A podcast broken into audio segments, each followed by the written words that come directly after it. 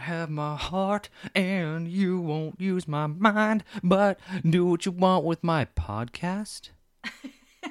We're I back. like that one. We're back. Y'all didn't think we'd be back. We're back.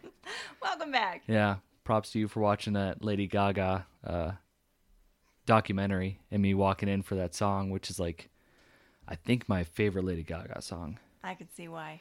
Oh, it's a, oh, it's, It's a good one. so hot. It's such a banger. I really, I don't think there's any songs that she does that I don't like though. Yeah, yeah. I mean that's true. I'm I'm not like intimately familiar with her oeuvre, but uh, for the most part, they all kind of hit in different ways for me. I think so it made it part of your karaoke list. So yes, it did. Yes, it did. So look out, everybody. how lucky are you guys to Yeah. hear Garrett Burton sing a little, little Once spit for you? once COVID's gone, look out. Look out, Ms. Ms. Gaga. Next rising star. no, no, but we get drunk and have fun. We haven't introduced a podcast. nope. Hi. this is Life Well Spent with Garrett and Amber. I'm Garrett. I'm Amber. I'm Garrett. I'm Amber. I'm Garrett. All right. Last episode was low energy because we recorded late and we were tired and we have a kid. But now it's earlier. Recording a little little earlier? Yeah. Yeah. Yep. Big energy. We Watch out. We're peaking. we're peaking on audio and we're peaking on other things. So heads up. I think that's a drug term. I, I Do you, don't know. Do you peak on things? He's things? just kidding, Mom. He's just kidding. Do you, mom? Right in. Do you peak on things? I think that's a. I think that's a drug thing. All right.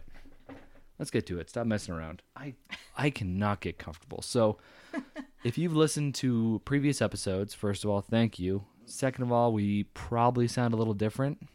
Uh, we actually just got some new equipment in.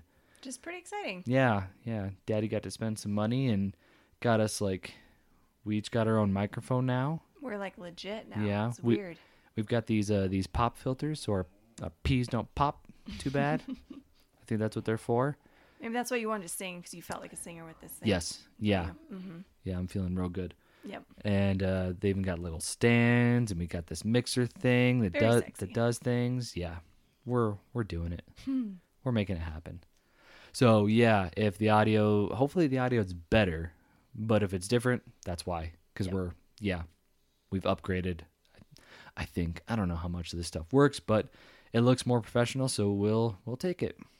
So, in this podcast, uh, for the month of October at least, and this is of course our first month doing this, uh, we watch horror movies during the week, and then we kind of recap them to you guys. Mm-hmm. We do a deep dive on two that we uh, really enjoyed, or maybe we uh, thought Like there'd really be stuck out to us or Mhm. something. yeah, yeah.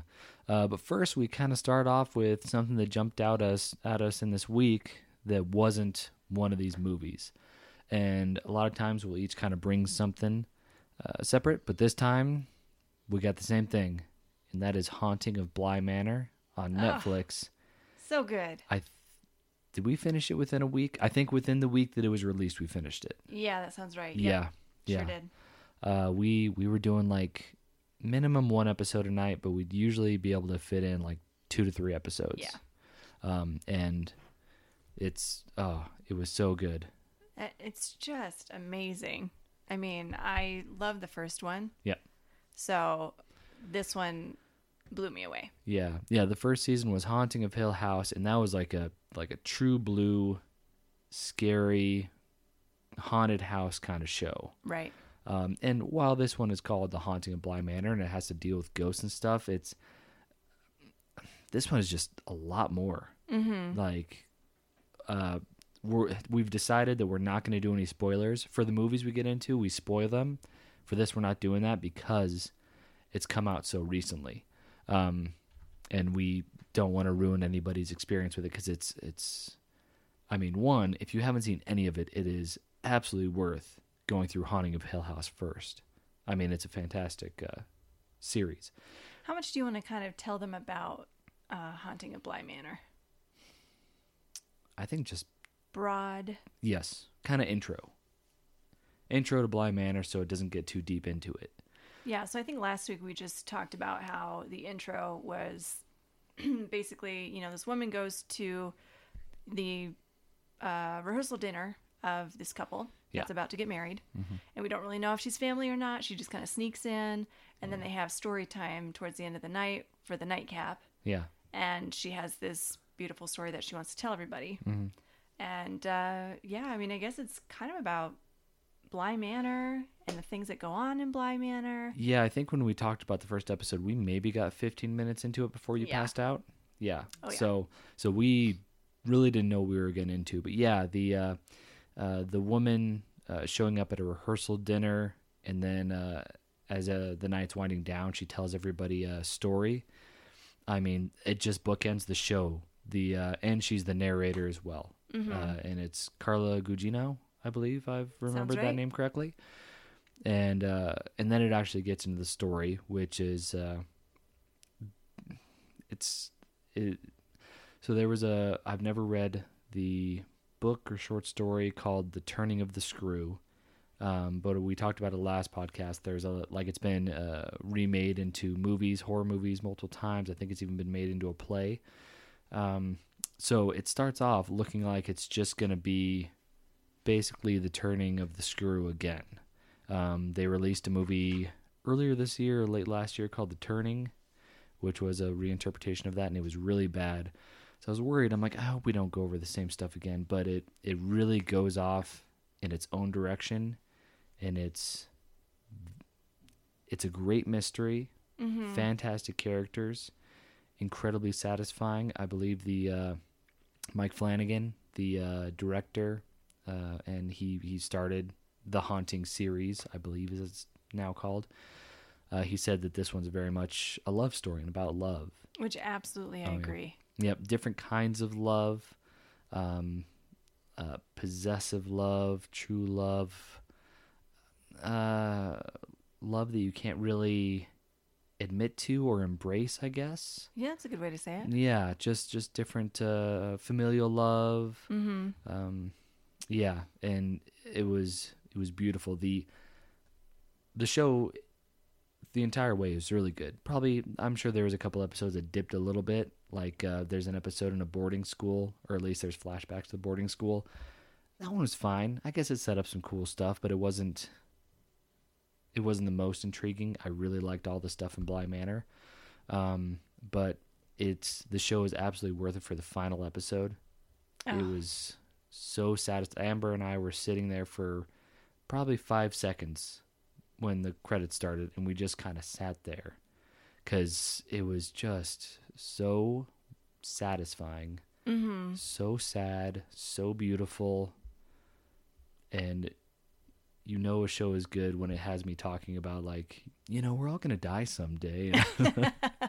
almost almost started crying, and it's just like oh man, it was just fantastic. Can't recommend that show enough. Yeah, I thought it was going to be a lot more similar to Haunting of Hill House, and I'm Mm-hmm. really kind of glad that they took a different route. Absolutely. I, I really like Mike Flanagan. Um, I know he did uh, Doctor Sleep, which wasn't great, um, but he's done some other horror stuff that's really, really well done, really fantastic. And I mean, uh, Haunting of Hill House and Bly Manor just show uh, that he knows what he's doing as a as a creator. So, So, man, if you Yeah. have Netflix, watch it. You would not Yes. ever regret it.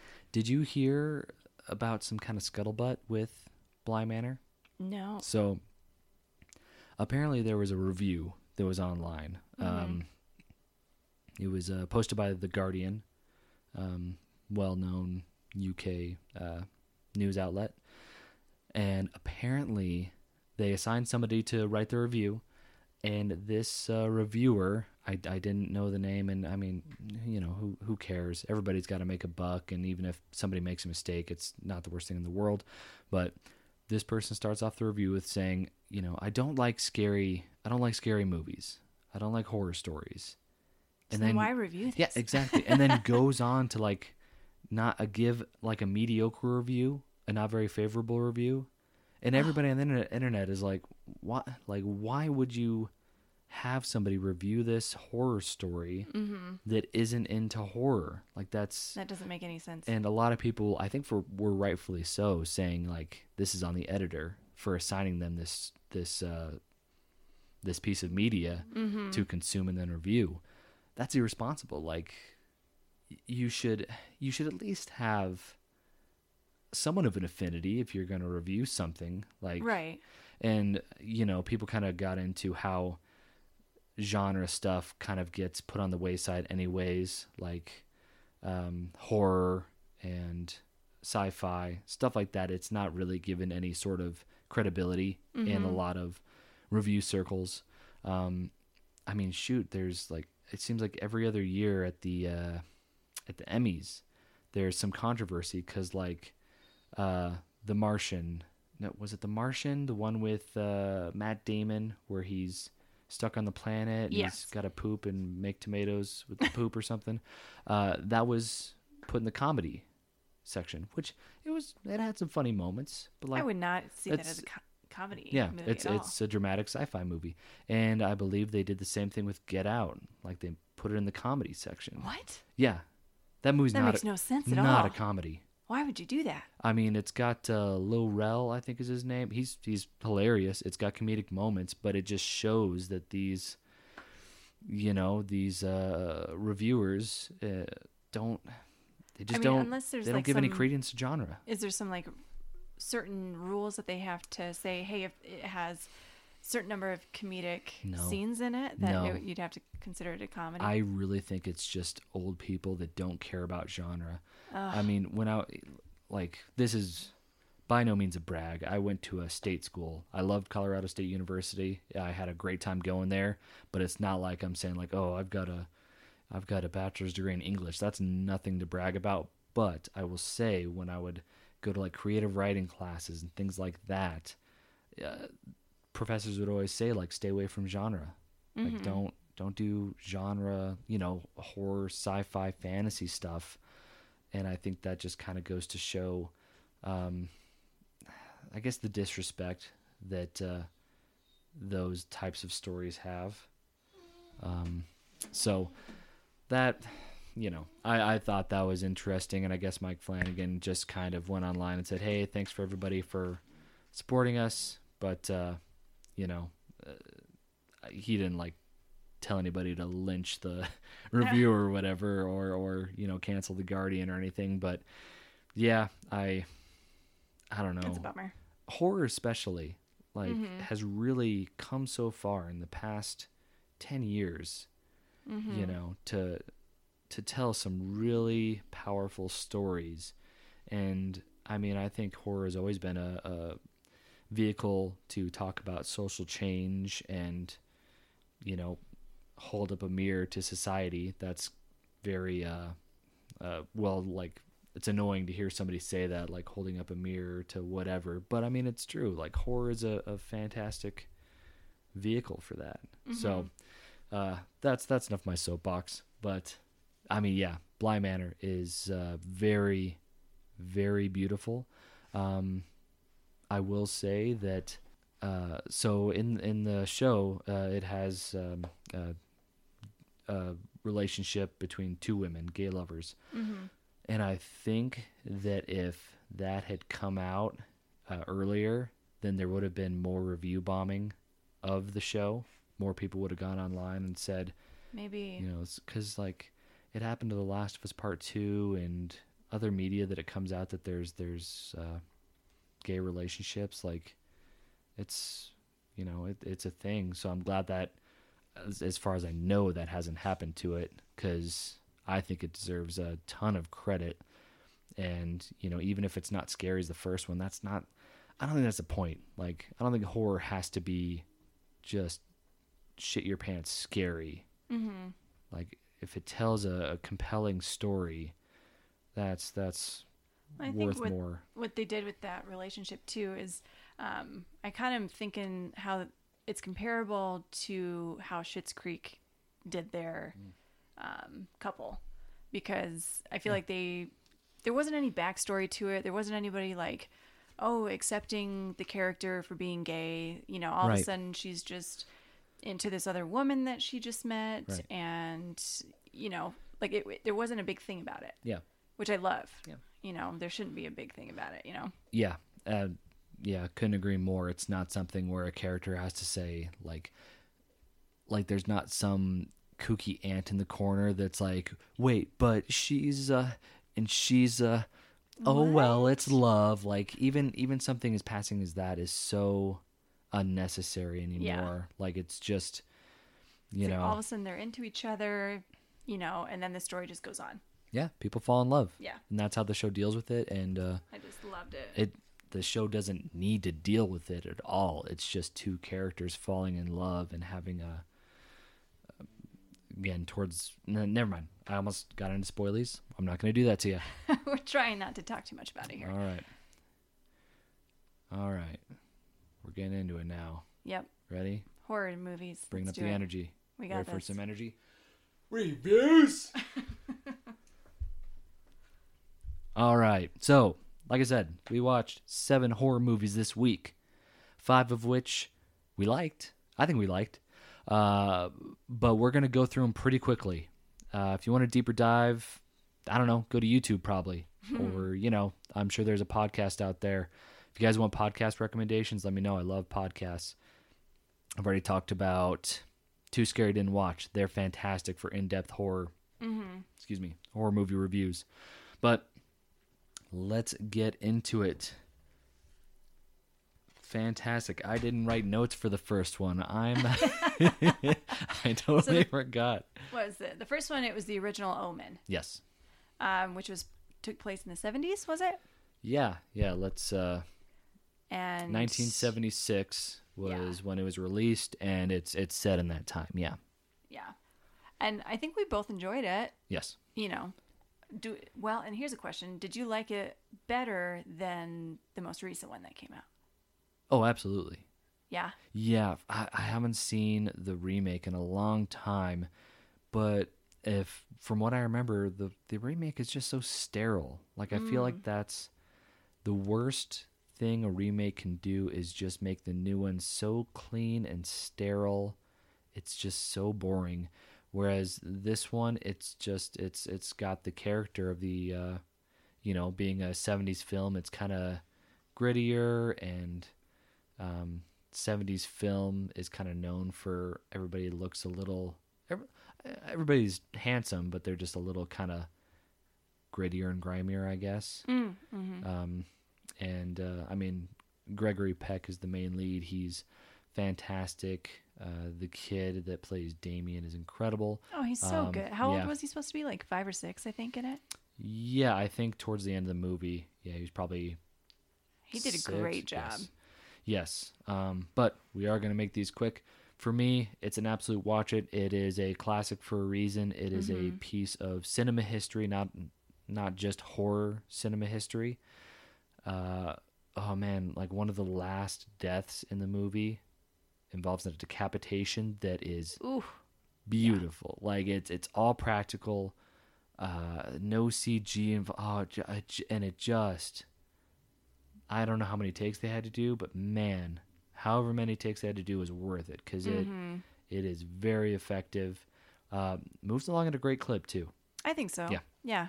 Yep. Definitely. Watch it. Absolutely. So next one, trick Ooh. trick or treat. And that one you've seen before. That was my. F- I I'm pretty sure I have not seen that before. Maybe bits and pieces in the past, but it was. It was interesting. It reminded Hmm. me of Tales from the Crypt. Yes. All those like mini stories all rolled up into one. They all kind of intertwined with each other, but everything happened on the same night, and it was just fun. It was a fun Halloween teen movie. Yeah. Yeah. And you know what? For the rest, I did take notes. Oh, look at I'm you. trying to be a better podcaster. Look at you. So, uh, for Trick or Treat, uh, I said uh, a horror anthology inspired by uh, Tales from the Crypt and horror comics. Uh, it's a ton of fun, and the stories being interconnected makes it fresh. Because you talked Yeah. about, you know, it reminded you of Tales from the Crypt and those other kind of anthology shows. Mm-hmm. But the fact that the stories are all interconnected, I think, is just the change that's needed so it doesn't feel like another horror anthology to throw in the bin of horror anthologies. Like, uh, I feel like for film, those are bigger in the, the 80s. Um, this one, all of them intertwining, is, is fun. And when a character comes in from like one of the earlier uh, segments to a later segment. It's uh, it's just fun. Like it's a nice surprise. Yeah, Like, oh yeah. yeah. this is all taking place on the same night. You know. yeah. And with this one being a rewatch for me, I haven't seen this one in maybe a year or two, so it's just it's fun to uh, check back into it. And and yeah, when like characters or things from previous segments would pop up into newer segments, uh, it was like, oh yeah, I I forgot about that. Like, Mm-hmm. yeah, uh, it's Even just something that somebody would say like, and well, we could talk about spoilers with these, Yeah. right? yeah. Um, I think one of them was, oh, did you hear that? They sound, you know, it sounds like werewolves. And then later on, it actually goes to the werewolf story, and you're like, oh, that's what they were listening to. Yeah. You know, Yeah, absolutely. Well, so and fun. yeah, the first scene in the movie is the couple coming home from kind of a party in the center of town, Mm-hmm. and I, I think isn't the wife complaining about like a drunk girl or something? Yeah. Yeah, and she's then- just not a fan of Halloween, Yeah. and she just wants to take down the decorations in their yard, and Yeah, and then later in the movie, it's uh, it's there's a very short scene of a woman who's being hunted by a what you what you're supposed to think is a vampire, um, and she runs into that same woman from the first scene. that's right. Um, and that couple actually bookends the movie, more or less. yeah, There is a final scene that uh, which is I, pretty I, cool. I totally forgot about the final scene. What was the final scene again? Uh, it's the one where Brian Cox is this crabby old man. Um, and again, it's totally inter intertwined with the rest of the movie, but he's Oh, with the little guy. with the little guy. Yeah, The little guy that I, I can never remember his name. I don't know if we'll be able to. Uh, little guy that I feel like shows up in almost every story of the movie. Yeah, yeah, he's he's like the the mascot of the movie, and he plays a big role in that final scene because he True. attacks old crappy Brian Cox because he's Mhm. a That's right. Halloween curmudgeon and almost kills him, uh, but doesn't. And then uh, you find out that he was when he was younger, he was a bus driver, and he uh, basically killed all these kids, all these uh, special needs kids, um, and helped to drive a bus into a like a lake or something. yeah a body of water at the bottom of the and- quarry. Yeah. And then Yeah. that comes back. And Yeah, yeah, Fun. and then the final scene is all those kids showing up at his front door. it's Um, like trick or treat. yeah, and they, they tear him apart in like a comic scene at the end. It's uh yeah, it's just fantastic. Yeah. Wor- wor- more than worth a watch. Give it a shot. It's mm-hmm. yeah, one of my favorites. Absolutely. All right, And now else did we? to go to one of my favorite favorites, Oh yeah. Young Frankenstein. So good. Oh man, it felt good to get dip my toes back in the Mel Brooks brook. I think that's a that's a body of water. That's like a small river or Yep. something. Yep, I nailed it. uh, uh, he he's he's fantastic. Uh, I think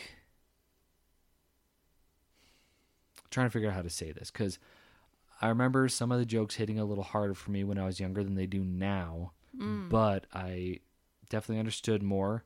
And I think just like even if I didn't gut laugh from a joke, like it was just refreshing to get back into Mel Brooks's head and style and genre. Mhm. Um, oh yeah, it's And I'm not as familiar with Mel Brooks's films, and Yeah. this was a delight.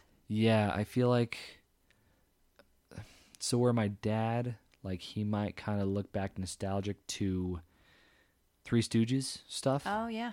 uh, this is my nostalgia because it, it came out before I was born, Mm-hmm. but I still found it when I was young, and it's got that really silly sense of humor Mm-hmm. that you know when you're a kid, like when my dad was a kid, he he stumbled upon Three Stooges, and that's a very immature uh, sense of humor.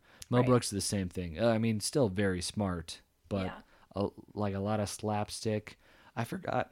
I forgot how much uh, uh, Igor uh, Igor. mugs to the camera. Oh, he he's is so constantly good. looking at the camera and breaking the fourth wall. But yeah, I mean, he's yeah, he is a he's he's a king.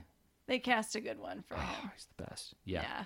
and uh, I believe it was Madeline Kahn that plays Doctor Frankenstein's uh, fiance, and uh, oh, she, I mean, What was that? That first, uh, one of the first scenes when she was getting on a train to, or no, he Uh, was getting on yep, a train to yeah. leave to go to the castle, I guess, Transylvania, yeah. and just every little bit, like, oh, don't don't kiss me. I've Oh, got lipstick. Don't touch the hair. She's so in love with him, but anytime he tries to have any sort of physical connection, she's like, "Yeah, oh the hair, oh oh my nails, Yep. yeah." And the the the The final goodbye kiss was hilarious. yeah the payoff of the joke is incredible. I forgot about because yeah, uh, Frankenstein is on the train and he blows a kiss at her and she ducks out of the way.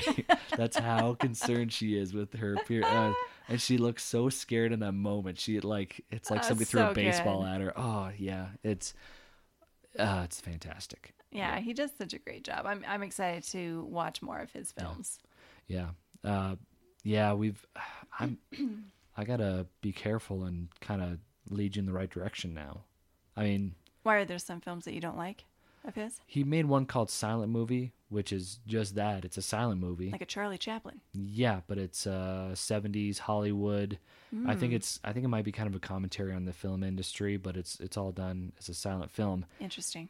I, I didn't maybe it's worth watching again cuz maybe it's better than I thought, but I don't think so. Okay. Um, but yeah, we might have to do Blazing Saddles next. That right. one's that one might be my favorite, but uh, History of the World Part One is junk food for me. I can watch that any day, anytime, and just love it. Um, oh, and one last thing for Young Frankenstein, uh, the musical number putting on the Ritz at the end hit so much harder for me than I ever remember hitting for me as a kid. Because I just forgot. Because it's you giggled quite a oh bit. Oh my god, I forgot. Because monsters. Yeah, Gene Wilder just is. You know, he's a talented man, and he's just singing, putting on the Ritz, and doing like tap. And the joke is that every time um, I don't know the song, but it's like if you go da da da da da da da da da da da da da da, and then it's putting, on, the Ritz. Yeah. But, and he kicks out, it kicks it to young Frank or uh, uh, um, the monster every time. He goes, oh, oh, and then at one point he says super duper. It's Uba Duba. Oh, it's, oh, it's so good. Yes, it's So funny. It's incredible. Um, yeah, and somebody on uh, Facebook mentioned that uh, Gene Hackman is the blind monk in that, and uh, I was happy because I got to tell you that because that's something my dad told me when he first showed it to me. So Mm-hmm. fun. yeah, I'm gonna do that to Cash when he gets a little older, and he'll say, "Who's Gene Hackman?" and I'll say, "Go to your room." Um, oh yeah, so yeah, Young Frankenstein. I wrote a beautiful homage to old horror movies. You can feel the love Brooks and Wilder had for the genre of uh, you know like the original Frankenstein because Gene Wilder is just he's he's uh, playing to the cheap seats with his performance. Everything is just big. Oh my gosh. Because I think uh, another, I mean, all of his like dramatization, the way that, yeah, his like yelling and stuff always reminded me of Charlie and the Chocolate Factory. Oh yeah, yeah, You know, absolutely. he was very like, Especially that boat scene. yeah. Yeah, And the yelling and the, I mean, yeah. yeah. I believe Gene Wilder passed on a few years ago. He was just uh, an immense talent. So fun. Yeah, yeah. So, and we also watched Blackula. Blackula, 1972. So we went from uh, 1974 to 1972. It's just a little bit black. Oh, geez, I almost said black in time. Wow. Oh, Blackula was interesting. Yeah. Yeah. There's some things that I, I really enjoyed about the movie. Other mm-hmm. things I'm like, oh, it's kind of corny. But at the same time, now that I'm starting to watch more movies from like 80s and 70s, Yeah. I'm starting to kind of get like the budget that they had for those movies Or it- lack thereof. yeah, exactly. Yeah. So it's like I can't really knock it because it's what they had to work with. Right. You know, so you kind of have to appreciate their creativity with, you know, makeup and costumes and things like that. But um I think appreciation is the perfect word for that. yeah. Yeah, you you understand what they were dealing with at the time, and to see their creative uh, solutions to money problems. Yeah. that that's where a lot of the enjoyment comes for me for these films. Yeah, and I I never really watched, you know, movies from the olden days, you know, mm. because it never really intrigued me to watch them because I always thought that mm-hmm. they might be kind of stupid and corny and Yeah. so dramatic and you know mm. things like that. But um, yeah, I'm glad that we're able to watch them now. And now that I have more of like a critical thinking when I do watch them, it helps me to appreciate it a little bit more. Yeah, yeah. I mean, a lot of times when I'm watching movies, I just kind of want to sit back and be entertained. And I don't know if I would have enjoyed Blackula if I came in with that. Oh, I, With d- that I would mind, not have. no. I would have made fun of it. Yeah, but uh, but kind of trying to have a critical lens and understand, you know, why they made this choice or this choice. Not that we're experts, but just to try and look at it from that light. Yeah, there there's definitely some things in here to entertain. But we also, you know, we're, you know, halfway in our 30s. So I think us growing up in the 90s, I think even just a 10 year difference between films Yeah. Really kind of showed like the difference in cinematography and just the um, things at their fingertips that they were able to use for, for movies. So I think, you know, yeah, the it, the technological advances in Right. films for sure. Yeah. Yeah. Yeah. Um I'm proud that I took notes, so I'm to go for it. Yeah. Which this is stupid. I wrote fun to see. The hell does that mean, Garrett? Fun to see? fun to see. Wow. Brilliant. Uh, oh no, there's more. Um, God damn it. All right. Fantastic. All right. Fun to see what they could do with a small budget. I didn't love it, but would love to look into the blaxploitation genre more. Yeah. Uh, I yeah, because I I think I went in with a, a just a true misunderstanding misunderstanding of what blaxploitation means. Mm-hmm. Like I I had assumed it would have like some sort of of broad message and meaning, you know, to maybe how black people are uh, villainized, you know, in the media or something or some something grand. But no, it doesn't have any of that. It is literally Black Dracula. Yeah. If you think, hey, what if Dracula was black? This is what the story You're in be. it. Yeah, yeah. And I was also disappointed. Again, these these aren't really good criticisms. They're more like I wish the movie was something else, which is not a great criticism. But in the in the opening, uh, we see uh, this prince and his wife Mm-hmm. show up at uh, Castle Dracula in the 1700s, and they're basically asking for aid from uh, Dracula to stop the slave trade. So Right. already, as as modern human beings, we're rooting for uh, this prince and his wife. And Dracula's a total jerk. Imagine that. Right. And he he uh, bites the prince Mhm. and he says, "I'm dooming you to." Uh, puts him in a coffin. I'm dooming you to live in this coffin for the rest of your life, thirsting for blood, never being able to uh, get that sustenance and, Right. and satiate that hunger. Um, and basically, his his princess is just left to rot and die next to his coffin. right. Um, and then it cuts to 1970s, and these uh, two gentlemen uh, buy Castle Dracula Mm-hmm. and everything within it, including the coffin. They bring the coffin back to L.A., let uh, Blackula out, and he starts killing people and is Right. just a vampire. And I was, I kind of wish Blackula could have fought Dracula. Oh, 'Cause that I would have been interesting. I like the guy that played Dracula. I thought he was he kind of had a fun, over the top presence and performance. He did. Yeah. It did make you wonder, like, what happened if his castle was sold off? Where did he go?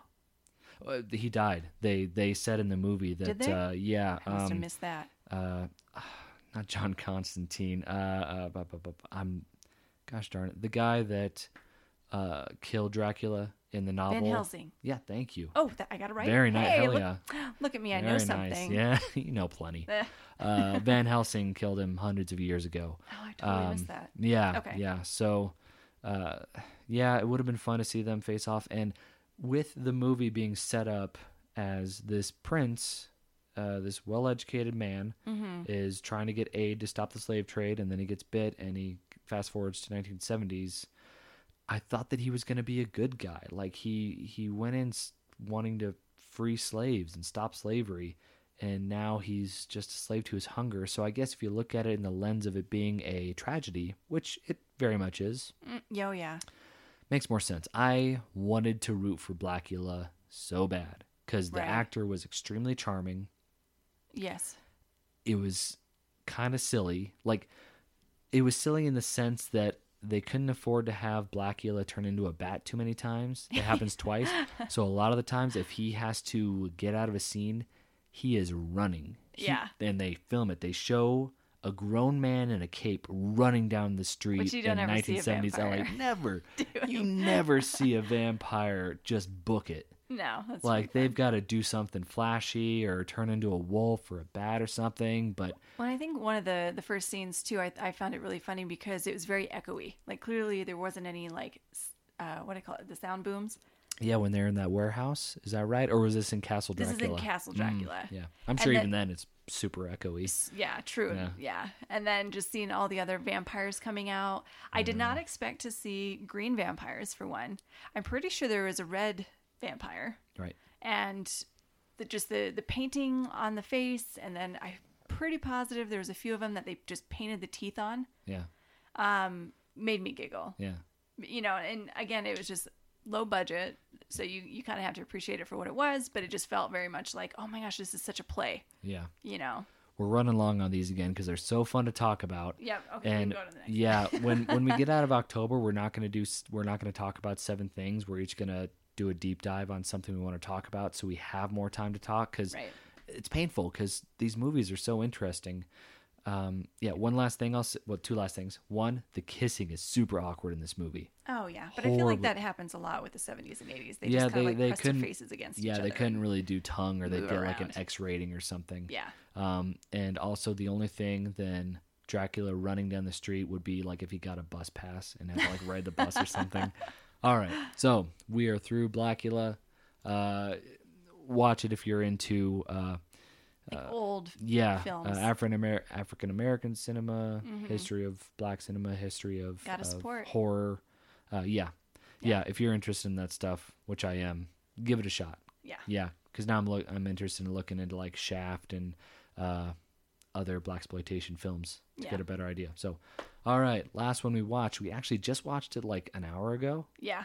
Scream Four. Yeah. Yeah, And that I've seen the, the first Scream movie. I'm sh- I'm I'm sure I saw the second one too, but Yeah. I don't think I've ever seen this one. And I liked that they kind of like tipped their hat to the first movie in a couple scenes. yeah. So what I remember from the Scream series, Yeah. uh, first one great, second one quality starts to slip, but still pretty all right. Mm-hmm. Third one's bad. So the fourth one, it was long enough between the third and the fourth, um, and just with the third one being so bad, and I'm, I'm pretty sure it didn't do great at the box office. They knew they had to kind of reinvent, um, which is clearly the intent of this movie. Mm-hmm. Um, and for the most part, they did a pretty good job. I think so. I Yeah. thought it was a pretty decent reboot. Yeah, it was Wes Craven uh, directing it, uh, written by written by Kevin Williamson. I think he might have written some other ones, maybe. Um, so I wrote uh, breathes fresh air into the franchise, uh, but self. Oh no, my handwriting is terrible. But self self referential horror gets boring, and that's a, of course, that is a personal belief when something just kind of winks at itself so much like all the uh, they they use the word meta in the movie probably 10 times Yeah, and I think a lot of the the one-liners that they would do, you know, like, "Oh, this isn't a movie. Why are you doing this?" You know, or Yeah. I mean, just the whole like the meta lines that they Yeah. would bring in. and i think the issue is they are so the first scream was basically a commentary on the horror genre as a whole Mm-hmm. this one is more so a commentary on remakes which this movie is but it's also a commentary on the scream franchise in general so it's it's just it just kind of it's like a snake eating itself like it just Mm. uh yeah I, They had some great actors in there. yeah They did a great job with the acting and had, Yeah. you know bringing back Neve Campbell, Courteney Cox, David Arquette. But yeah well i think when you're commentating comment when you're making commentary on commentary on horror yeah, I get I, I got a little exhausted at times yeah, It's like we get it. Like that's that's the whole thing with having meta stories is if it's done too much or too heavy-handed, eventually I just go we like we get it, you're smart. you you know how horror movies work and you know you understand the tropes like that And maybe that's why people really liked him, is because it was the, The same first thing over and one- over again, though. the first one that was such an original idea it Yeah. had never been done before and yeah it it abs- like that's what makes it a classic I mean, it's it's kind of in a way similar to Halloween. I mean, dealing with the same um, characters and following. Am I right? Am I right? You're looking at me like Um, I'm wrong. well just just the idea that uh scream is very much a commentary on horror it's scream is a commentary on slasher movies in general so where uh, like scream is a commentary on halloween True. you know I guess I'm thinking like storyline and more. Um, yeah, I guess just the the storyline. Hmm. I don't know. Why I don't want to go with that. Sorry, I, I didn't mean to cast out. I just I got uh, I got lost on the uh, on the path to that one. Sorry. No, it's fine. Okay, Moving on. we're figuring out. We're we're gonna get there. So, all right, everybody, get your get your snorkels, get your get your uh, water flip floppy things. What are those called? Uh, flippers. Flippers. Yeah, get your flippers. And uh, did I already say goggles? I didn't. Get your goggles. 'Cause we're about to do some deep dives, guys. Woo! Deep dives. Should have come up with some music for this. Yeah, yeah. That'll be later. That's not in the budget. Yeah. That's not in our zero budget. you don't pay me enough to play the ukulele twice, so. Right. All right. So, uh, wife, would you like to start us off, or do you want me to start off? Let's start with yours. Oh no. Okay, fine. All right. So, another movie we watched this week was called The Woman. It was released in 2011. I'm pulling up my information on it now. Incredibly professional. Yes. It was released in 2011. It's uh it was directed by Lucky McKee and stars um Pollyanna uh, something. Um, here, let me click on her real quick. Incredibly professional. I don't know if I really uh, recognized anybody in the movie. Any of the actors. Maybe no, the dad. Me neither. Maybe Yeah. the dad, but I don't remember what oh, he was from. Yeah, maybe. Oh, and I think the oldest daughter. So Pollyanna McIntosh is the titular woman, and she. So this movie, we found out after we watched it, they made a sequel called Darlin, Darlin. and Pollyanna McIntosh, the star of The Woman, actually directed the sequel.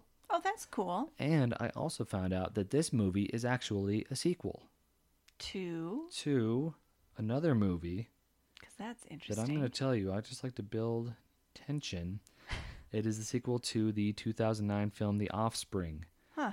and both were uh, books that were written by, I believe they're written by Lucky McKee. That would be yeah, a good Lucky book McKee to also. read. Yeah.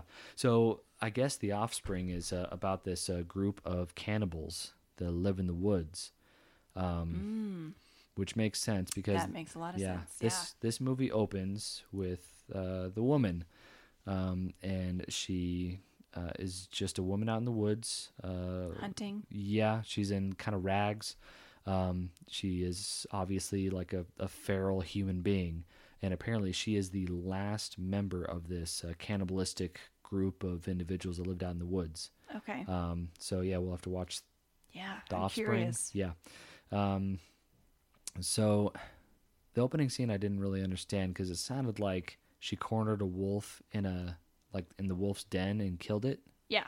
But there was something about a baby in there, so I think we might have missed something. Yeah, that was well. Oh. That I don't know. I don't know if um yeah because she was kind of injured at the first like the beginning of the movie. Yeah, so her surviving the the offspring, the first movie, I'm guessing is how she got those injuries. Okay. Um and then it's almost yeah, she was kind of following this what what do you think it was? Bigger animal that she It was a wolf, hunting? right? Was Wasn't it a wolf? I believe so.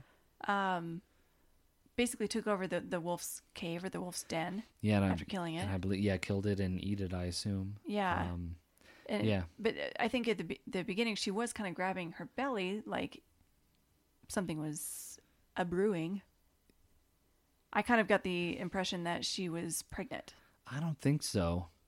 No? No, because the rest of the movie that's not alluded to at all. I think maybe she had a baby, and she lost it in in Oh, the, the previous film to this. Okay, That'd be my guess because I don't. They don't really bring it up at all. that's true. Um, so Interesting. next, it cuts to a barbecue, and uh, we meet the uh, the family in the film, um, and the first line of dialogue in this movie is basically, uh, it's a family, mom, dad. Uh, Two sisters, yeah. brother. yes, yeah. So oldest sister, she's high school age. Mm-hmm. Brother is probably young high school, late middle school, Yeah. and then the youngest daughter is like Five. Five, six, seven, something like that. Yeah. Um, and the uh, the oldest daughter is sitting by the poolside. She's just kind of sitting on a a bench, chilling out, and some excuse me, some bro swims up to her and is trying to like make eyes at her and stuff. Mm-hmm. And she she just kind of ignores him, and he looks at her and says, "Strumpet." Which and swims away. I looked it up. Strumpet means like a, a woman who has sex with men for money or a woman who has sex with many men. Whoa! It's just called her a, a, a sex worker, a lady of the night, if you will. Because she wouldn't Right. engage in conversation or like flirt back with him or something. and strumpet. Who says strumpet anymore? It was the most I don't think somebody distracting opening line ever. of dialogue. Yeah. Yeah, we just sat like we kind of sat there like, what the hell is a "Call a strumpet? strumpet? Yeah. Um, so yeah, and uh, at the barbecue, uh, we find out that the dad is uh, he's kind of an attorney and um, uh, dealing with like elderly law. And this uh, lady comes up and she said she's decided to sell her place and her husband has Alzheimer's and he wants to she wants to just sell it all so she can live in a small place with uh, her husband and the dad says he's you know he's happy to help her out with that and um, but before that he's he's really short and curt and a jerk to his wife Oh, his yeah. wife is very kind of mouseish and quiet and small Kind of gave you a hint that Yeah. this guy is a little controlling. yeah and the son is shooting hoops and he sees some kid getting picked on and doesn't do a thing just goes back to shooting free throws. And the youngest daughter is trying to kiss a boy and the parents get super mad at her and tell her that's not appropriate and she needs to stop it. Mm-hmm. um, oh yeah and a really funny line was the mom is is doing the uh, Scolding. scolding and it's like you need to stop that. Do you understand me. And the daughter's like yes i understand you. You're yelling at me.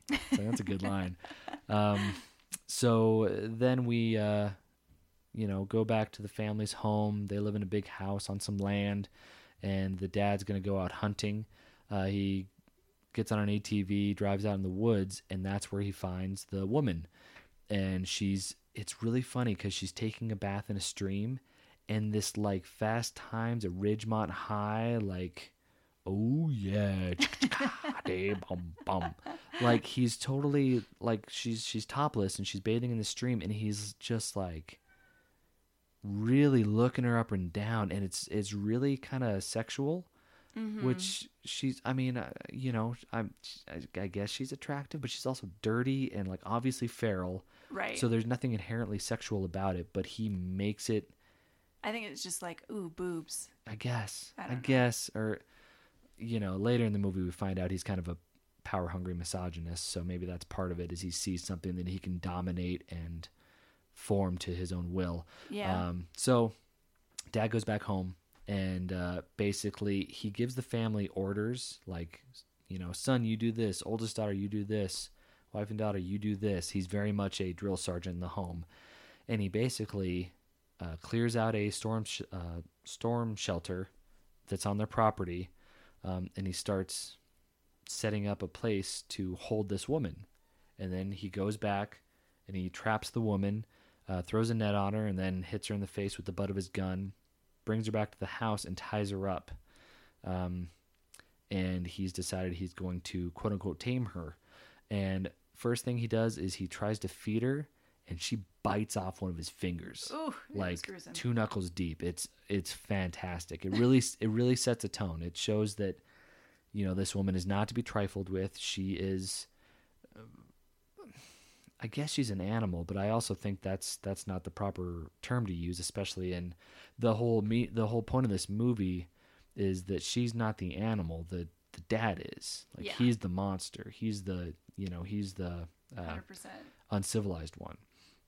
And so he uh, he dresses his wound, beats her up a little bit, and eventually he brings the family down and says like, "Hey, this is the woman I captured.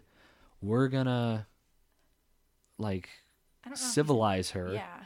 Uh, and the family is so terrified of the dad. They're like, "Yeah, okay, I, gue- I guess we're doing this now." Um, we see some scenes of uh, the dad working in his law office and ogling his assistant, um, and also the oldest daughter. We find out that she's not acting the same way that she used to uh, in high school. She used to have a ton of friends and the there's a teacher like a I believe an English teacher that is very interested in her um, and she started wearing baggy clothing and she has to run out of class one time you can tell that she's nauseous and so the teacher seems to think that uh, she's pregnant Yeah. um, and something I found out was uh, in the book that was released uh, uh, along with the movie. They were released at the same time. Um, it was either in the book or it was just cut out of the movie, but there was actually supposed to be a love affair between this teacher and the oldest daughter. Um, Yeah, which which kind of makes sense because there's the teacher finds a, a picture drawn by somebody and it says like Dyke teacher and it's a picture of her, which her sexuality isn't really delved into in the movie Yeah. It was besides like that. just that was just, that. yeah so i guess that would make a little more sense if they had a um if they were lovers but uh so uh, she's very concerned with the uh the oldest daughter thinks she's pregnant and uh also there's a scene where the son uh some girl beats him in shooting free throws Mm-hmm. and it's funny she beats him and he just goes like you're too good and like walks away he gives the flattest line reads and part of me thinks it's probably because he's not a very good actor he's a kid it is what it is but also i wonder if it's because as the movie goes along we find out he's kind of a sociopath like his dad I think that's what it was yeah mostly. yeah they probably didn't want him to like give a big performance because he's just kind of flat and Yeah. doesn't know how emotions work. Um, but uh, so to get back at her, he puts gum in her brush, and she brushes gum into her hair, and then he pretends to help her later on. Um, cut back to the house, and he's trying to feed her. Uh, he al- he also has the family kind of try to wash her. Um, I'm skipping ahead a little bit, but I'm just kind of hitting major points in the movie. Um, and he uses this power washer that looks incredibly painful. Oh my gosh. Yeah. Um, and the daughter finally chimes in and asks, like, tells him to stop it. Um, the mom just kind of goes along with it, like, yeah. You could tell she- she, doesn't really want to do it, no, but but she's battered. She's a, she's a beaten woman, and Mm-hmm. uh, the husband slaps her earlier in the movie, and then, uh, uh, you know, what, we'll uh, we'll kind of cut towards the end. So, the uh, the mom finally has enough, and she tells the husband, like, "No, we're done. This is it. I'm, sick, of this. it. Yeah, Mhm. I'm leaving. I'm taking the girls. You keep your psychopath son." Because you've groomed him to be just like you, right. and uh, she basically says that she's leaving, and the husband just just beats the crap out of her, gives her a real hard shot to the stomach and to the face, and knocks her out, and just basically says like, "You're not leaving," like, you know, and the wife says, "You you know you can't do this," and he's like, "I can't. Like, who's gonna stop me?" Um, and at that moment, the teacher, the oldest daughter's teacher, shows up to have a talk, which we agreed was very irresponsible. She basically shows up to this house and says, "Hey, I think your daughter's pregnant." Totally over the Like, line. that's not that's not good, right? no. Like, if you're really concerned, maybe you should take, uh, you know, that student. This is even maybe a bit much, but take that student to a doctor or Planned Parenthood or something, um, or just give her a bunch of information on her options if she is pregnant. Right. You know, try and educate her. Don't out her to the parents. Give her to the guidance counselor. Isn't that what Yeah. guidance counselors are for? yeah, you know? absolutely. So, big step over the line by the teacher. Absolutely. Yeah.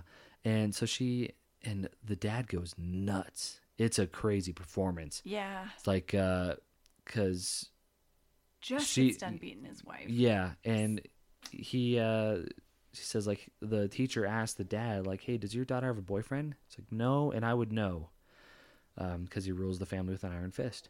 Mm-hmm. And she goes, "Well, you know," and it comes out like, "Well, I think your daughter's pregnant." And she goes, and the dad's like, "You know, you don't listen too well because I told you she doesn't have a boyfriend. So are you suggesting that my son impregnated my daughter?" And she's like, "Oh my, what? No." Yeah. Like, no. He goes, oh, so you're suggesting I did it?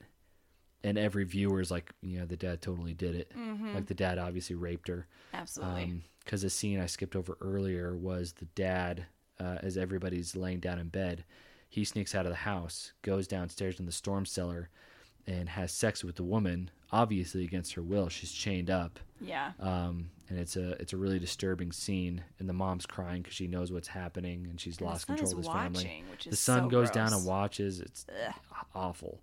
Um, but uh, so yeah, he just he loses it on her and he just beats the crap out of her and takes her out to uh, this shed where they keep their dogs. And uh, it turns out they have a th- fourth child. And there was something uh, he mentions a condition. Uh, let's see, gonna find it here. Uh, yeah, it's like he ties up this child like he did the dogs. Like they're all encaged in the same big cage, and just treats her the same way that she he treats the dogs. Yeah, looks like probably the oldest daughter, just by the size of her. Oh, and, yeah. And there's something called anophthalmia, That's right. which he, did. refers to. He's like, yelling at the teacher, you ever heard of anophthalmia? And the, the daughter comes out of this doghouse and she looks feral, not not too dissimilar from the woman, but more Right. Abused and feral. Whereas Yeah. the woman is, you know, uh, strong and capable. This woman is like a beaten animal. Right. Um, I mean, she's but- on all fours. She's acting just like the dogs. Yeah, she looks very much like a dog.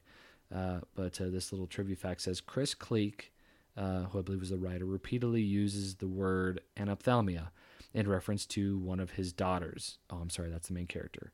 Uh, unilateral anophthalmia is the congenital absence of one eye, and bilateral anophthalmia is the congenital absence of both eyes. So I'm guessing she was just born out of eyes. That's no reason to Like treat her. put that- her in the dog kennel. Wow. Yeah, so like they don't need to make you hate this dad even more, but they managed to do it. Yeah. Um so yeah, he uh the the daughter and the dogs end up tearing this woman apart, tearing the teacher apart and killing her. mm-hmm. Uh but while that's happening, the oldest daughter, well, Second oldest. yeah, uh runs out to the storm cellar and lets the woman go and basically asks her to help. Um and so the woman walks out, and the mom wakes up just in time to come out and be like, "What are you doing?" Like, Don't let her out. Yeah. Yeah. and the woman ends up jumping on her, beating the crap out of her, Biting. biting, half her face off. yeah, which which was gnarly, and then throws her against a fence. I don't know if she died. They kind of insinuated that she did die, but you never actually see her I die. she was still kind of moving around. I She was when they were walking by her, I Mm. suppose. Maybe she just dies of her injuries. Maybe. Yeah, but and I, I'm I'm I'm assuming that is done because she stood by and let things happen to this woman. Right. Where the the daughter, the daughter is is more of an innocent because she's a child and she was a, a an objector. Like when they were hosing down the woman with that power hose, They she her to- said stop it and she turned off the generator or whatever the hose. And she did catch the the little boy like Yeah, that was something. I- masturbating to her. masturbating and cutting her or or like ripping off her nipple or something. something weird yeah and so she she stopped him and that's what started the whole end of the movie but Yeah, sorry, I'm hopping a little back and forth here, but uh, yeah, they really go into how the son's a monster. Um, so the woman has been released, yep and she is making her way to the dog shed, we'll call Mm-hmm. it, and she opens it up right as the dad and son are about to leave, and she grabs a what looks to be a blade from a lawnmower, because you know how a, a blade from a lawnmower. Um, we're all my lawn maintenance specialists out there. Uh, email in. Uh, it's just a long piece of metal, and then it's sharpened on either side at either end, so it spins and it cuts the grass, and she takes this and she chops the son in half, Yeah. just straight up in half. Which he was he was already a psychopath. Um, I don't think there's coming back from. I don't think he was gonna get any better. I don't think he was getting any better. Yeah. Um, so she does that, and then God, how did she kill the dad? Was it really gnarly, or did she just? Oh, she uh she digs like basically gut punches him and grabs his intestines and his heart or no yeah, his heart and just pulls his heart out, takes a bite out of his heart, and he dies. Yeah. That's right. Um, yeah, and so at the end, this uh, the woman she frees the oldest daughter with anophthalmia. Yep. Um, and brings her with her, and then uh, the the youngest daughter. Yeah. The the daughter that is pregnant and the youngest daughter are about to flee, but the woman, you know, meets them at the door and the woman basically just takes the youngest daughter, whose name is Darlin. Mm-hmm. Um and she's like, All right, so we're all leaving. Bye. And she just starts to walk off to the woods with Darlin and the the dog daughter. And so the oldest daughter or the, the daughter that's pregnant, she just kind of starts to slowly follow them. Like you can tell she's still conflicted and confused. You know, a good chunk of her family has just died. But it seems like they all just kind of go off into the woods to live together, uh, which actually makes sense because if in the the movie before this, her whole cannibalistic tribe died, Mm-hmm. looks like she's kind of refilling ranks, trying to get more people back into her tribe. Right. Um, so, and like I said, the uh, youngest daughter's name is Darlin. The sequel to this movie is called Darlin. So that'll Um, be fun. That'll be a good time. Uh, my brother Dylan recommended this movie to us, and we told him it was it was tough, but it was absolutely worth watching. I thought it was really good. Yeah, now that I've had like a few days to mull it over afterwards, I think my initial shock to the movie was, oh, I don't know if I'd watch it again. Yeah, But now it, I kind of, it's starting to really sink in and like, Yeah. yeah. that was a pretty darn good movie, you know? yeah, yeah. It uh, you know it's not violence for violence sake. It it clearly shows that this, you know, these these men in the movie that are hurting women are are terrible monsters. Mm-hmm. and they get what's coming to them. You know, Yeah. it's kind of a morality tale. Uh, so I I really enjoyed it. Uh, granted, we just spoiled the thing for you, but if you want to check it out, and if you can get past really violent gore and uh, sexual assault, both shown and suggested, Mm-hmm. go for it. Yeah. Really good. All right, I took up a lot of time on that one. I probably won't take up as much time on this one because. um, so uh, we watched Train to Busan, and that was recommended to us by our friend Matt. So thank you, Matt. That would, and this movie was um, amazing Yeah, it's from it's a beginning phenomenal. to end. It was so good. Um, it's the 2016 uh, Korean movie, and I guess South it- Korean. South Korean movie. Thank you. Um, yeah, and I guess it was the first ever South Korean zombie film Was it really? ever. Yeah, Oh, it's they. Hey, first time out of the park. and they they had over 10 million people view it in the theaters, Whoa. and I think one of the first ones to make like over a million dollars. That is so cool when there's like an untapped market that somebody finally like they just had to convince somebody like, yeah, give me the money. I'm going to make this horror movie and people want to see it and then people flood in to see it. That's cool as hell. It's so good, Yeah. and uh, yeah, Rotten Tomatoes gave it a 95%, which I absolutely agree with. Well earned. Absolutely, yeah, um, yeah. Basically, it's it's about you know this father who has a young daughter. Um, he he must be separated from his wife, and she the daughter wants to go see the mom for her birthday, and so they you know basically he takes her on this train to Busan to see the mother, and in that time the apocalypse happens, and so they're stuck on this very you know high speed train with zombies. Yeah. You know, Terrifying. Um, and so they, they kind of set him up to be like he's like this really kind of rich businessman. I can't remember what he does. Is he like a loan officer or something? oh boy, what was it? Uh, like a manager. account manager, finance manager, something like that. something like that. And he only cares for himself. He is yeah, very much just into money. Um, puts himself before other people. I mean, And he tries to teach that to his daughter too. he does. like just worry about yourself, don't care about other people. Right. And I love that his daughter's like, no, you know, that's that's not right. You know, mom always says to help Yeah. people and um so it was kind of cool to just see like the transition of his character and the the relationship between the father and the daughter. You know, so during this this whole train ride, um, you know, they try to make stops throughout to get to Busan because you know word is getting out that there's these six sick people, aka zombies, on board that are hurting people, and so I thought it was kind of interesting because the zombies, you know, the the way that the the cabs work in the train is that you know the doors just kind of shut; they don't necessarily lock. They Right. just kind of slide back and forth. They slide open and close, but yeah, they do have a handle that you have to, Pull. yeah, use to right? open. Yeah, And uh, basically, if you shut the door, the zombies don't know how to work the door. yeah, And they only freak out if they see you. So they're kind of getting um, word like, oh, just cover up the windows. And then, you know, they're not going to try and get us. yeah. And so you're AKA safe in that moment. Right. Yeah. As safe as you can be surrounded by zombies in a train. I hate that. Which was very, like you were saying, it's very closed corners. Uh, claustrophobic. Like I'm not super claustrophobic, but especially like in movies, if there's ever moments where people are like stuck tight, Mm-hmm. it really freaks me out. Like your shoulders kind of go up, like you're yeah. tense. Oh. And like, uh, yes. Absolutely.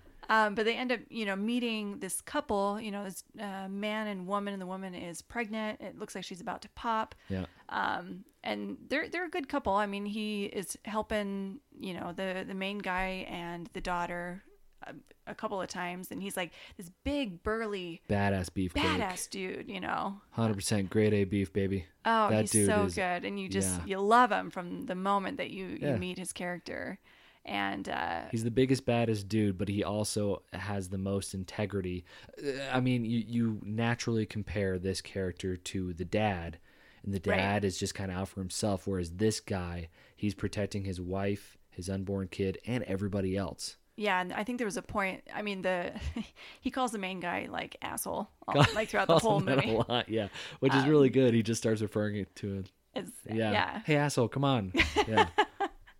Um, but no, because I, th- I think he he dubbed him that because when their first meeting, um, I think the main guy like basically shut him out from the safe zone. yeah. And th- they this couple had like zombies coming after him, and I I can't remember what had happened. Did somebody kind of push him out of the way, or he ended up opening the door? Yeah, something like or that. Or maybe the guy kind of forced himself in there and was just like, "What the hell, man? Like, why Yeah. did you, you know?" And yeah, so the main guy is not very fun to watch, and you're not really rooting for them. they have a really fun relationship, though, as the movie progresses. Yeah. yeah, um, and yeah, the this man, the actors that played the zombies did an incredible job. They, I mean, freaked me out. Yeah, I've got to imagine they hired on contortionists and uh, dancers because their use of their body. Oh um, yeah, especially when they're getting up. There's a lot of like really cool, contortionist yeah, just really fantastic stuff. And it didn't look like in those scenes didn't look at like a ton of CGI. In some of the scenes with larger numbers of zombies, you could tell it was CGI. Mm-hmm. But uh, the individual zombies, the the actors they hired to play them, uh, incredible, very athletic. Yeah. Yeah. Um, and one thing that I, I think I didn't quite care for, well, and really with any zombie movie, when you have a scene where somebody gets bit, hmm. and then the time it takes them from getting bit to changing into a zombie differs from other people's scenes Yeah, of changing yeah. into a zombie. That's when I'm like, I, I know that the story kind of has to move along and things like that, but I don't know why. Just it's like a pet peeve of mine that it's no, not you're- all the same. yeah, you're absolutely right because that's an inconsistency in the film. yeah, Like if, especially with like with creature films, monster films, if the the parameters within which these monsters function is not consistent, like it takes you out of the movie. You're like, so wait, why did that person only take yeah, 10 seconds to change or 5 seconds while you know the other guy it takes 3 minutes? Mm-hmm. like that yeah it's and it you know of course it is used for narrative effect dramatic effect but it's still frustrating. Man that even happened in Blacula. Yeah, yeah there was somebody who got bit and like it took them you know days to rise from the dead and then another person got bit and they were chomping on people in like 2 minutes yeah, it's like that, you know, and uh, yeah, like I said, I'm. It's used for narrative purposes of like, oh, we got to keep this scene moving. We can't Which wait for this person to change. But it just bothers me Yeah, sometimes. yeah, it's frustrating. it's absolutely frustrating. Uh, You know, uh, I imagine a good writer will figure out how to either explain that or find a way around that so you can keep that consistency and keep people totally involved in the film Mm-hmm. and not thinking why did you know why the time discrepancy Right, right. Um, but yeah, I, I did enjoy that it, it didn't necessarily take place all on the train. I mean, there were some times that they would stop, they would get off thinking that this is a safe zone. you got yeah you know, we'd heard that this this place is good to go and they have military and everybody and then once they get there, it's like this whole group of people all of a sudden they're like shit, you know, they're all these military people have turned and now we got to get raced back onto the train and you know, it's like it just keeps the tension there and Yeah. it keeps everything very exciting and the characters that they brought into the Mm. movie I really liked. I don't wow, there was one that I I really didn't care for. Uh, it was the other businessman, the older gentleman. oh yeah like the the antagonist of the film besides yeah because i mean on on one side of the spectrum you got beefcake dad who's the absolute best Right. but then you have uber businessman who is like Basically the main guy in like 20 years if he kept being the little asshole that he was, yeah you know. Oh yeah, yeah. I I see what you're saying. If the main character kept uh kept up doing his evil ways, Right. he would be this old evil dirtbag. Yeah. Yes, absolutely. Just yeah, only ab- care for absolutely. himself and Yeah, yeah, and I'm I'm trying to piece together because it's been a while since we've seen the movie, just scene for scene. But can I? Yeah. You talked about how they get off the train of points, yep, which I think is the change of scenery you need to do to keep the movie fresh. But the Yeah. good thing is they don't lose that claustrophobia. they really don't. Because yeah, the first time they go off the train, they're in like this terminal leading to another area, and those are tight quarters, Mm-hmm. and there's railings on these stairs lead up and down, so you're naturally like kind of pinned in. Mm-hmm. Uh, and then they're at a y- rail yard in one time, and there's all these uh, train cars that still have them like pinned in. Y- the The whole movie feels like the the protagonists are being corralled like they can't Oh, just move in any direction they want they they have to move in a linear Mm-hmm. line and it's it's used to amazing effect because i hate it Yeah. it's so good but it's just terrifies me Well, and I love how the little girl eventually kind of uh, changes the dad's mind on Yes. how to treat other people and just makes him a lot more kind because of the way that she helps others. yeah he starts being selfless Yeah, yeah because of the daughter right. and uh yeah yeah but sorry please continue No, and um, yeah, there's the the gore scenes of the zombies were awesome, and yeah um, no, I just I really just love the movie. yeah yeah And towards the end, you know, they end up, I think the train conductor from the original train basically, you know, they made it to a, a, a pit stop and he basically said, you know what, everybody who is still here, hop on this train. I'm going to get it going and, you know, we'll be safe and take off again. yeah. Um, he ends up dying from um, zombies because he was trying to help the other older antagonistic guy. Dirt, dirtbag businessman. Totally Yeah. yeah, um and so yeah he dies and um let's see. Oh i don't know if i want to say that spoiler or not with the couple. We're totally spoiling things aren't we oh i know but it's so good. Which couple? The pregnant couple. Beefcake and yes. Yeah. I'll say well it anyways. yeah yeah. I mean oh it broke our heart in this in the movie because yeah he was so the beefcake and his pregnant wife Yeah. um he is trying to keep zombies out of the cab that like i think five of them are surviving. Yeah uh yeah. Pregnant wife is in uh main guy daughter and uh, there's a baseball kid and his girlfriend. Yes. I really like them. They were cute. Cute yeah. little couple. So they're trying to get where all the other survivors are but the other survivors think that they're infected so they won't let them into that cab. So they're holding the door shut while in the the cab behind them there's zombies coming in. Yeah. so the big beefy beefcake guy Yeah. is holding the door where the zombies are coming in at um, ends up getting bit yep. and starts to slowly turn it and i just love that you can see him like fighting it yeah he's still fighting off a whole train car full of zombies because they've come into their car and he's By still holding them off as he's turning into a zombie which was so cool. And I think eventually the others were able to get into the safe cab Yeah, yeah. uh, with all the other survivors. And yeah, oh man, it was it was so disheartening though. Terrible scene. Yeah, but he went out the way he should have, just just Right. being a, a badass boss and sacrificing himself for his, you know, just other people in general, but especially for his his wife and unborn child. Right. Like that's that's the way that that character's got to go out. Mm-hmm. And yeah, it, they it was done really well. Well, and I think, you know, one by one after that, you know, they start to, the survivors start to die off from the zombies. Sorry. Well, so the the main survivors now there's uh main guy, his daughter, uh Pregnant. Pregnant lady, Lady. and baseball couple. They make it into the car with the other survivors, but dirtbag businessman has everybody worked up in a frenzy, like, oh, they're totally bitten, you know, you can see it in their eyes, and so everybody tells them to To leave. to leave. So all those like one, two, three, four, five survivors then move into the next car ahead of them, um, and uh, they just kind of hang out there, you know, until they ideally get to Busan. Um, meanwhile, everybody else that is in the car behind our main crew Right. uh, there's an old lady that's in there, and she just saw her sister get eaten by the zombies. Ah, which is so Um, sad. And she's really heartbroken, and so she just lets all the zombies in, and the majority of any survivors that are left get eaten. Mm-hmm. Um, and uh, it's only by a miracle that uh, Dirtbag Businessman survives, and Right. also by sacrificing another person because he's a dirtbag businessman. He's only out for himself. Mm-hmm.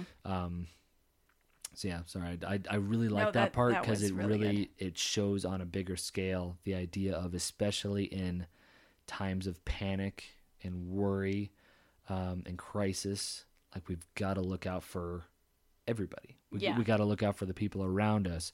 That train car didn't look out for the other people; they were just worried about themselves, and through that action, they doomed themselves to get swarmed and eaten by zombies. Yeah. Yeah, so.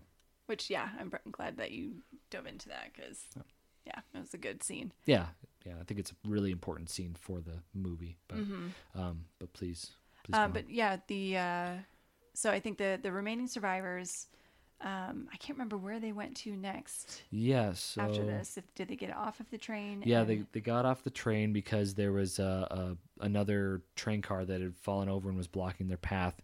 So the that was when the conductor was going to go find another train that they could hop onto, yes, or at least an engine that could take them the rest of the way to Busan. right. Yeah, so uh, right. yeah, so baseball couple, pregnant pregnant lady, main guy daughter, Mm-hmm. they all get off, and dirtbag businessman gets a bunch of people killed. He really does. Yeah, you get- really don't like him. No, he gets the conductor killed, Uh huh. um, and then also he's running from a bunch of zombies, and he just happens to end up in the same car as baseball couple, and he just throws the girlfriend at the zombies, and she gets bit. And dirtbag businessman keeps running, yeah. yeah, and she turns really quick, and it's so sweet because the baseball boy doesn't want to leave his girlfriend behind. He's so sad, and he just sits there and waits for her to turn, and she bites him, and they both turn into zombies. It's It was it's sad. there's incredibly sad scenes in this movie. made me cry. It did it. well, that not that scene, but the end of the the movie made oh, I was bawling at the end of the movie. Hundred percent. Yeah, yeah. Yeah. Um. So So, let's let's get to it. Let's get to the sad shit. Yeah. the the last scene is basically you know um the main guy the daughter and the pregnant lady Mm-hmm. get trapped under this train that's been tipped over and from inside the train there are um zombies coming at them from the windows and so they're about to break the glass to basically eat them Yeah. and the, i think the main guy finds a small window out so he is Mm-hmm. you know gets the girls out and I just realized we've been forgetting about homeless guy this entire time. Homeless Homeless guy. guy's with them the whole time, and homeless guy sacrifices himself right. to yeah save the daughter and the pregnant lady. oh that's I, right I feel so bad we forgot about homeless guy. He was done dirty in that movie the entire time, he oh and yeah he ends up being the the savior, the, the final. Well, not the final savior, but pretty close to it. yeah Yeah. Um, so yeah, he ends up saving them, and they make their way to a, a train that's actually started to move because I think Mm-hmm. was it the conductor got the train to, to move, and then all of a sudden he Yeah, yeah. So the conductor had this engine moving, and he saw a dirtbag businessman. He decides to hop off the engine to help him. that's right. Dirtbag business, businessman sacrifices him so he can get on the train and leaves the conductor to die. That's it. So yeah, then main guy, daughter, pregnant lady Are all ca- running after this catch train up to catch the up. yeah, catch up to the engine.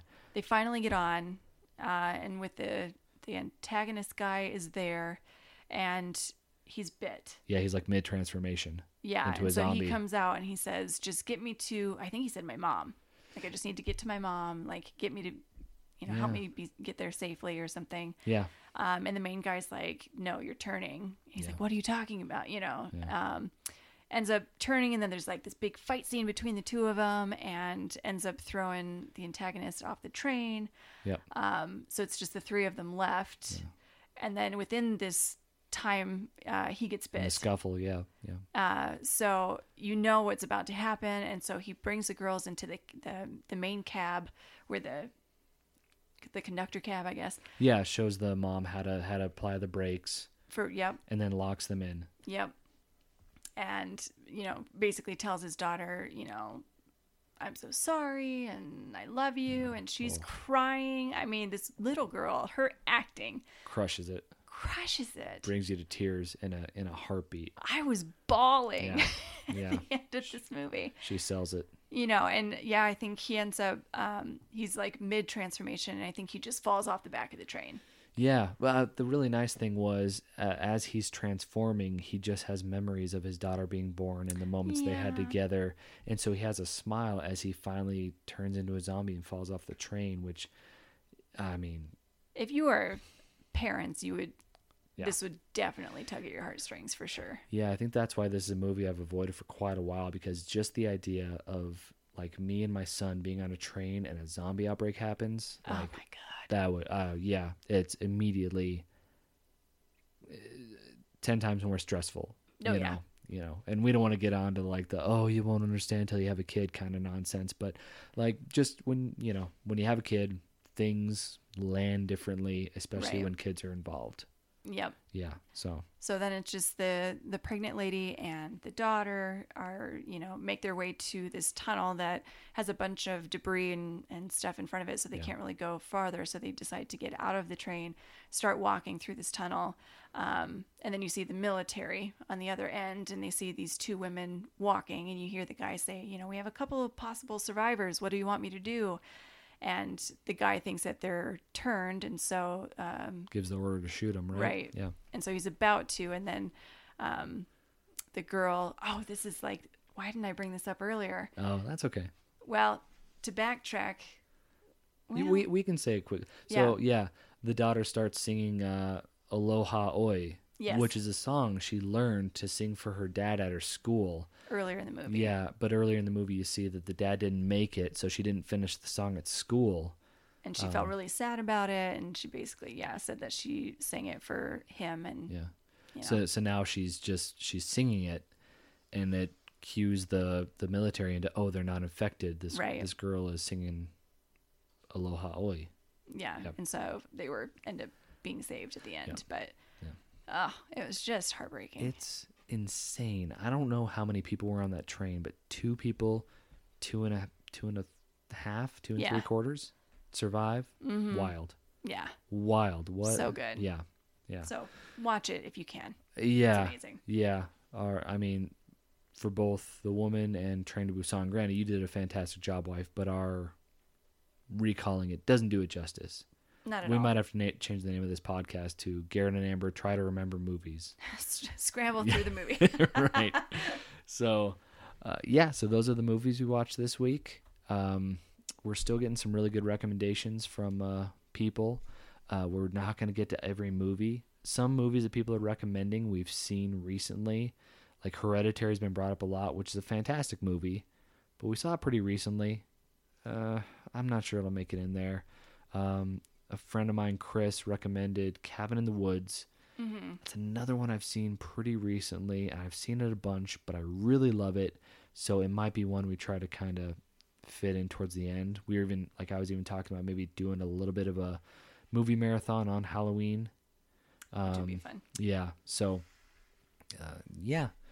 Uh, we're kind of getting to the end of it. Is there anything you're looking forward to this week, wife? Um, yeah, just I'm curious to see what's going to be in our lineup for next week Yeah, for yeah. horror movies. And um, wasn't there a show we were going to get into this week since Haunting of Bly Manor is done? Right. What, what did we start watching last? we started watching? Motherland, Yeah, which uh, is this show about? It's an Like alternate, yeah, army? alternate, alternate history, where basically the uh, Salem witch trials stopped and witches actually helped us win our independence. Um, and now witches are a very vital part of our uh, military force. Um, and you follow three witches as they get recruited into witch corps or whatever. Uh, so far, it seems like it might be pretty good. I don't Yeah, know. I think so. Might be all right. Um, I still want to get through more of Lovecraft Country Mm-hmm. that show i was really really impressed with uh i don't i think i watched the first three episodes and so i want to get back into that one. Um honestly kind of looking to get away from horror and stuff that we watch Mm-hmm. outside of you know but i don't know. October comes around once a year and we just get loaded up with horror stuff. Uh, also monsterland is a show that came out i believe it was on hulu and that's uh, gonna be like twilight zone but horror so Mhm. it's gonna every episode's like an hour long and it's uh horror theme stuff so that one might be I've, I've heard good things i bet that one will be good too but Yeah.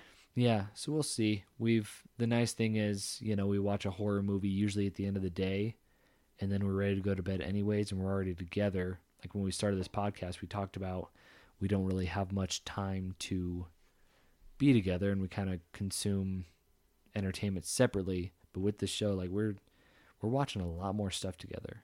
Yeah, Yeah. which has been nice that we've been a ton of fun. like talk about it. Yep. You know, Yeah, but I'm still going to get my occasional game of Fall Guys in have at it. every once in a while. have at it. yeah, got to get that crown. I still, I still haven't gotten a crown yet, and it's driving me nuts. How long has it been since you've started? Oh well, I don't know. Like they they just launched a new season, which has been a ton of fun. Mm-hmm. Um, although there's a there's a map where you've got to stack up like or move boxes next to each other to jump over walls. That game can eat all of my butt. that game is so hard. I just end up jumping. You know, it's like when puppies want to get at you and they're all in a kennel and they just start kind of jumping on each other. Oh yeah, That's this game. and I Oh, hate it. Oh, it's so frustrating. I love puppies.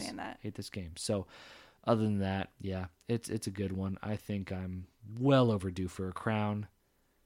I'm gonna get one when You're I gonna do. get one. Yeah, when I do, everybody will know. So, thanks everybody for hanging out with us.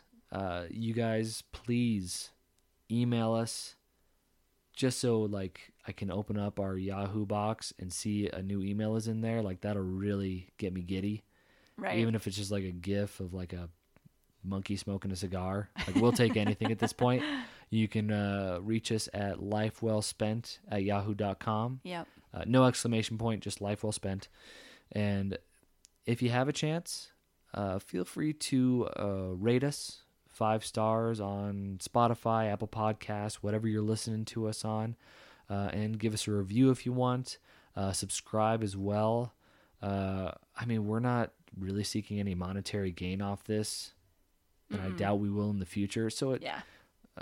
Look guys between you and me it doesn't really matter but if you want to like it'll put a smile on our face so that is all the incentive i have to offer you is it'll make me giddy for approximately 15 minutes and then i'll have something to do at work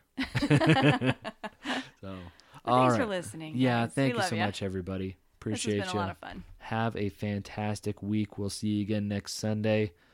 Love you much. Um, oh, we're running long. Uh, let's see. What would be a good you outro? What's a good outro? Get up on it. I don't know. Okay. All right. Here's another one. Um, you better check your mail because I'm sending you a love message. Oh boy. All right. You guys Yeah. give us some good outros, would yeah. you? Oh, that. w- Oh boy, that would be helpful. yeah, That'd be helpful. that'd be fun. Maybe we'll use everybody's and just a different one every week. Yeah. Oh, that's really good. I All like that. We'll put All it on Facebook too. Anywho, right. Here's all right. another one. Happy Halloween tricks. I like it. There we go. Love you. Bye.